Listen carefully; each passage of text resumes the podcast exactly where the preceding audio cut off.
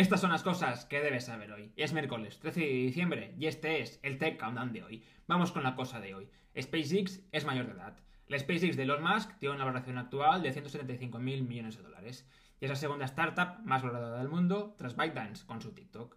Musk fundó SpaceX en 2002, pese a que todo el mundo le decía que estaba loco por invertir en cohetes espaciales. Pero funcionó. Los cohetes de SpaceX ahora hacen de transportistas entre la Tierra y la Estación Espacial Internacional y sus cohetes aterrizan ilesos en tierra. A día de hoy, SpaceX es la empresa privada estadounidense más valorada, igualando a compañías públicas tan potentes como Nike o incluso superando a Disney. Y es que SpaceX no es solo un negocio del espacio, representa la economía espacial. Repasemos lo que hace. SpaceX lanza cohetes a demanda. No únicamente la NASA, la Unión Europea y empresas de telecomunicaciones necesitan transporte para poner en órbita satélites o personas y SpaceX lo hace y además reutiliza los cohetes, por lo tanto el coste de enviar y hacer lanzamientos es muy pequeño, entonces le da una gran ventaja de costes respecto a otras compañías. Otra cosa que también hace SpaceX es todo el sistema de satélites de, de, Starlink, de llevar Internet a cualquier rincón del mundo por conexión satelital. Y tercera, y es la que quizás es el último objetivo de, SpaceX, es con Starship llegar a explorar el mundo, llegar a colonizar algún día Marte.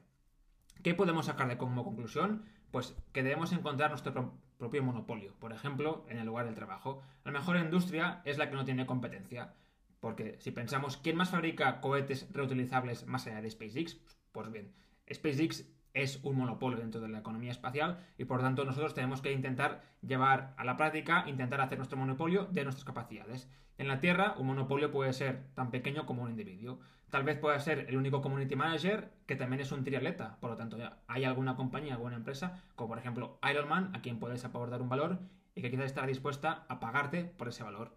¿Cómo tenemos que aplicarlo? Pues bien, si tienes una combinación de habilidades que nadie tiene y por tanto te pueden hacer único, tienes que intentar encontrar tu monopolio personal y llegar a aprovecharlo. Vamos con las tres cosas de hoy. Amazon reducirá costes a los vendedores de artículos de ropa con precios inferiores a 20 dólares. Esta medida pretende competir con Shein, que es la reina del fast fashion.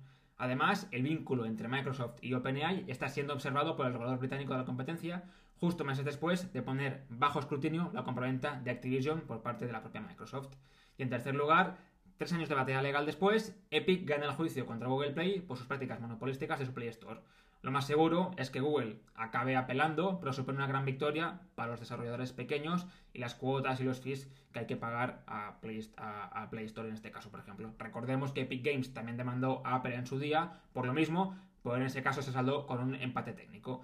Las tech startups de hoy, Wallbox, uno de los proveedores líderes de soluciones de carga y de gestión de la energía en todo el mundo, ha levantado una ronda de inversión de 29 millones de euros. La empresa financiera londinense SumUp recauda 285 millones de euros para ofrecer a los pequeños comerciantes las herramientas necesarias para ampliar sus negocios. Y de Unicornos a Zombies, resulta que este año únicamente en Estados Unidos ha habido 3.200 startups que han tenido que cerrar, que han clausurado su negocio.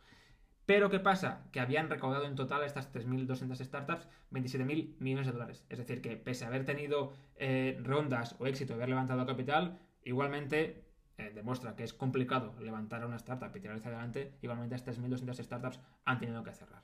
En otras cosas que debes saber hoy, la e-commerce Temu, el Amazon low cost, está ganando terreno online a grandes plataformas como la propia Amazon o Walmart. Telegram se actualiza y ya puedes descubrir canales similares y estadísticas para las historias. Y WhatsApp permite también esconder los chats que tengas protegidos con contraseña, una última medida que sacaron hace poco. En finanzas y mercados, Apple se enfrenta a una demanda colectiva por abuso de poder en los servicios de pagos entre particulares, por ejemplo en Estados Unidos están Venmo y Cash App, y Shane habría hablado con el London Stock Exchange para su salida a público, a bolsa, por lo tanto parece que sería en Londres y no sería en, sería en Reino Unido y no sería en Estados Unidos. En otros asuntos de hoy, el 75% de los juegos Web 3 han cerrado, es decir, estos son unos 1127. Se anuncia mucho cuando sale un juego nuevo en Web 3, pero poco cuando cuando cierran, han cerrado el 75%, uno de cada cuatro. Y Pantone ha anunciado el color para 2024, que es el Peach Fuzz. Si lo queréis ver, podéis ir al newsletter. Y en el diario de hoy, Meta presenta a Purple Llama.